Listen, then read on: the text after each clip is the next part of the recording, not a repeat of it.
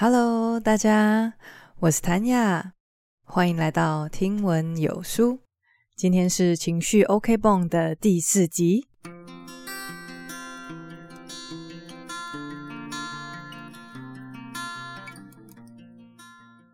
我想先请问大家一个问题：在你的生命当中，有没有曾经发生什么事情，让你在一段时间内会不断的回想？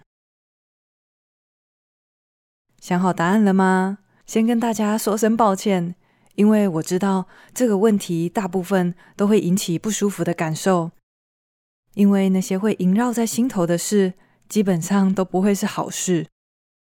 像我自己在一段时间内会经常回想起的，大部分都是那些啊很尴尬啊丢脸的事情，或者是极大的挫折，还有失恋时的痛苦场景，也经常会想起。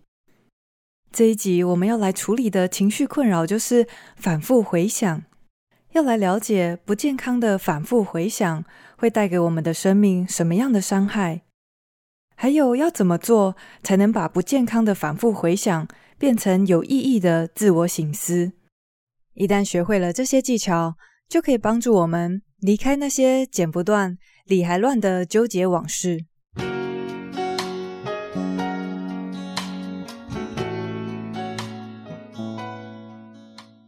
首先，关于反复回想，我们要了解的一件事情是，一般来说，人们不太会去重复回想正面的事件，通常都是那些负面、消极的经验会让我们一再想起。关于这个现象的其中一个原因是，当人们在接受到程度不一的打击时，会希望能借着回想来理出一些头绪，希望可以给那个事件一个解释。或者是想找出新的观点，好让自己可以从这个负面事件中抽身，继续往前。除了希望透过回想得到解答以外，还有一个观念也可以解释这个现象，那就是我之前在十九集有提到过的损失规避，就是人们对于损失、对于负面的事件，相较于正面的事，会有更强烈的情绪冲击。我们大概没事。不会一直去想起某一年的庆生派对有多快乐，但如果是痛苦分手的记忆，或者是老板当着众人的面毫不留情地把你数落一顿，这种负面经验就让人很容易一再的回想。当然，并不是说回想一件事情一定是不好的。如果我们能够在反思的过程当中，从错误中学习，从经验中成长。那这个反思的过程就是值得被肯定的，但是在多数情况下，人们的反复回想并不会带来新的体悟，而只是一而再、再而三的在脑海里重播当时痛苦的画面。这样的反复回想不但让人毫无成长，而且还会把痛苦的情绪带到明明没发生什么事情的当下，而不健康的反复回想。会带来以下的三种伤害。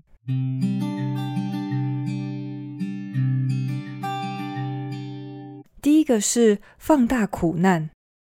反复回想之所以不容易好，就是因为它会自我强化。同样的一件事情，如果不是有意义的反思，反复回想只会令人更悲伤、更沮丧、更令人愤怒，而且这种情绪会被带到当下。就是当时明明手边没有什么特别的事情，但是一旦回想从前难过的经验，就会不由自主的难过起来。所以不当的反复回想会放大苦难，加深负面的情绪。第二个影响是，它会消耗我们的理智。回想负面经验是一件非常伤神的事情，那会消耗我们的专注力、注意力。进而导致人们做出不当的决策。有研究就指出，容易反复回想的女性，在发现胸部有肿瘤以后，会比其他女性还要晚就医两个月。这两个月可能就是性命交关的事情。所以，反复回想会消耗我们的理智。第三个影响是破坏亲密关系。我们每一个人。对在意一件事情可以多久的标准会不太一样。如果同样一件事，我们不断不断的提起，身边的人也会倍感压力。作者讲了一个有点好笑的故事。他说，他有一个病患，他的未婚妻在婚礼前几个星期的时候跟他分手。这个惨痛的经验让他难以忘怀，就一直跟身边的朋友抱怨这件事情。时间久了，他的朋友也很不耐烦。他们已经默默的把跟他聚会的活动换成比较难聊天的场合，像是去看电影。但他还是一直讲。后来有一次，他们在打篮球的时候，这位男子又提起他的前未婚妻。有一位朋友就受不了，把球拿起来就往他的脸上砸。他说：“拜托，像个男人好吗？”结果这颗球打断了他的话，也打断了他的鼻子。不过后来这位朋友也遭到报应了，因为在他接下来的几个礼拜。他都得坐在这位先生的旁边，听他用带有鼻音的声音，再继续抱怨他的前未婚妻。所以反复回想是会伤害亲密关系的。为了不让这些糟糕的情况发生，一起来跟作者学习三个治疗反复回想的心灵处方签。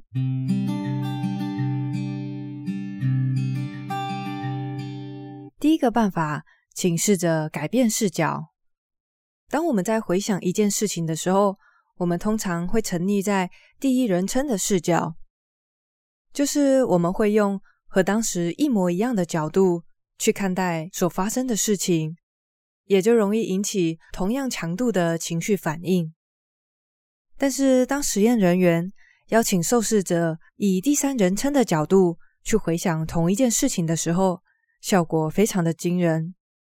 不但他们的情绪没有一如往常的强烈，他们甚至会重建自己对同样经验的理解，促成新的观点和新的感受。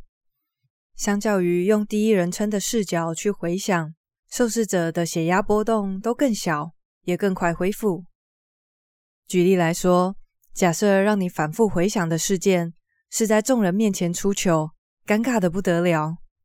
这时候，你可以转而想象自己只是那众人当中的其中一位。这时候，你很可能会发现，除了自己，其他人真的其实没有那么在意。所以，第一个办法，改变我们看待事情的视角，试着自我抽离，用第三人称的角度去看待同样一个经验。第二个办法是转移思绪。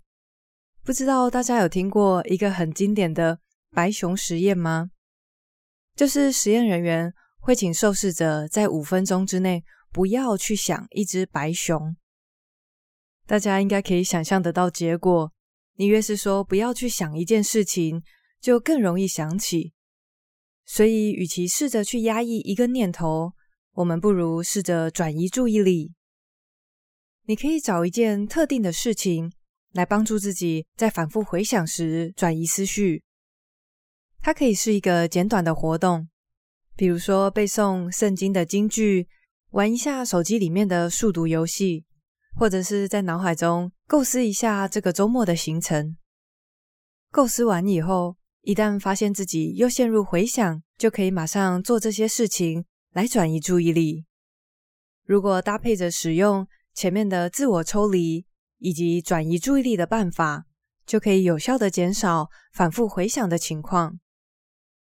这两个做法可以初步的缓解反复回想的症状。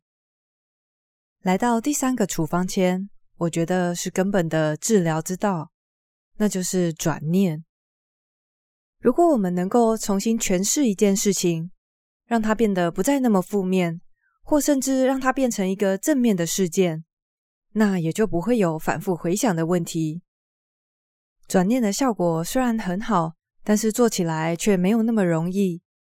光用想的，就要把令人沮丧、令人愤怒的事情变得正面，需要一点技巧跟练习。以下的三个原则可以帮助你在大部分的情境下成功的转念。第一个转念的小技巧是，试着去找出他人行为背后的善意，就是有时候，虽然我们对于其他人的某些行为感觉很愤怒、很不能理解，但其实那些行为是出于对方自以为的好意。举例来说，像我之前读台湾商业周刊的创办人金维纯先生写的那本《活学》里面，他就提到，小时候他母亲打他完全不手软。在弟兄姐妹当中，就他一个人被贬得特别惨。体罚这个行为，不论是就孩子或者是第三者的角度来看，都是很不 OK 的。但是他说到，他长大以后能够体会，没有受过教育的母亲，在当时对他的种种责罚，都是出于好意。他母亲深切地认识到，没有受教育。会是一件多么吃亏的事，但就是因为没有受过好的教育，他不晓得有其他办法可以让孩子好好听话，所以那些体罚的背后藏着的是深刻的爱。想到这里，他对自己的妈妈只有满满的感谢。所以说，一旦我们明白了别人行为当中的善意，就会大大的改变我们对事情的看法。第二个转念的技巧是找出机会。俗语不是说危机就是转机吗？虽然听起来有点老掉牙，但是却是普世的真理。有很多令人沮丧的情境，其实都是让我们能够有自我改进的机会。借着这些使人受挫的情境，我们学习到自己的不足，还可以有待加强的地方。如果把难过的往事，痛苦的经验视作改善自己的机会，那它也就不会是令人容易反复回想的负面经验。所以，找出机会是转念的第二个小技巧。最后一个转念的方法，我觉得有点幽默，就是把那些让你很生气的人想成他们需要心理上的协助。有研究指出，那些有虔诚信仰的人，比较不会被其他人惹恼，原因是当他们在面对不成熟的话语或者是行为的时候，他们会觉得那是因为对方需要更多神的帮助，就比较不会放在心上，而且还会为对方祷告。这个办法也不一定需要你有虔诚的信仰，像我自己的外婆，她有时候就会乱发脾气，说或者是做一些。让人很受不了的事情。但是我有一次在网络上看到一篇文章，里面就写到，老人家会那么固执，其实并不是他们故意的，而是脑中有一些部分已经退化，造成他们没有办法更理性的思考，而且会比较易怒。知道了这一点以后，我对他老人家有时候莫名其妙的行径就变得宽容许多。也不会放在心上，所以把让你生气的人想成是需要心灵协助，也是一个转念的技巧。说到这边，反复回想的处方签已经介绍完喽。在这一章里面，我认为学着自我抽离，用第三人称的角度去看待事情，是我们每一个人都很值得学习的技巧。当你想象同样一件事情，是发生在别人的身上，或甚至你想象自己是当时那个空间当中的其他人，在看着这件事情的发生。抽离了自我，你很可能就会有完全不一样的感受。因为我们每一个人在一天当中，有绝大多数的时间想的事情都是跟自己有关，别人也是一样。所以，既然大家都关心自己的事情，那么那些你以为很严重的，你所犯过的错、尴尬的事情，其实没有那么严重，别人也很可能早就不记得了。所以，一旦当我们换个视角，拉远镜头，不再执着于以自我为中心的思想，很多事情自然而然的就会放下了。最后，一样来帮大家整理今天的重点。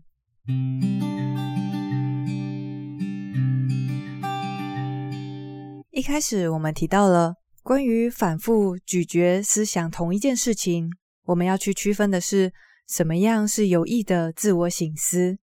有益的自我醒思会带来新的观点，使人成长，放下往事，继续向前迈进。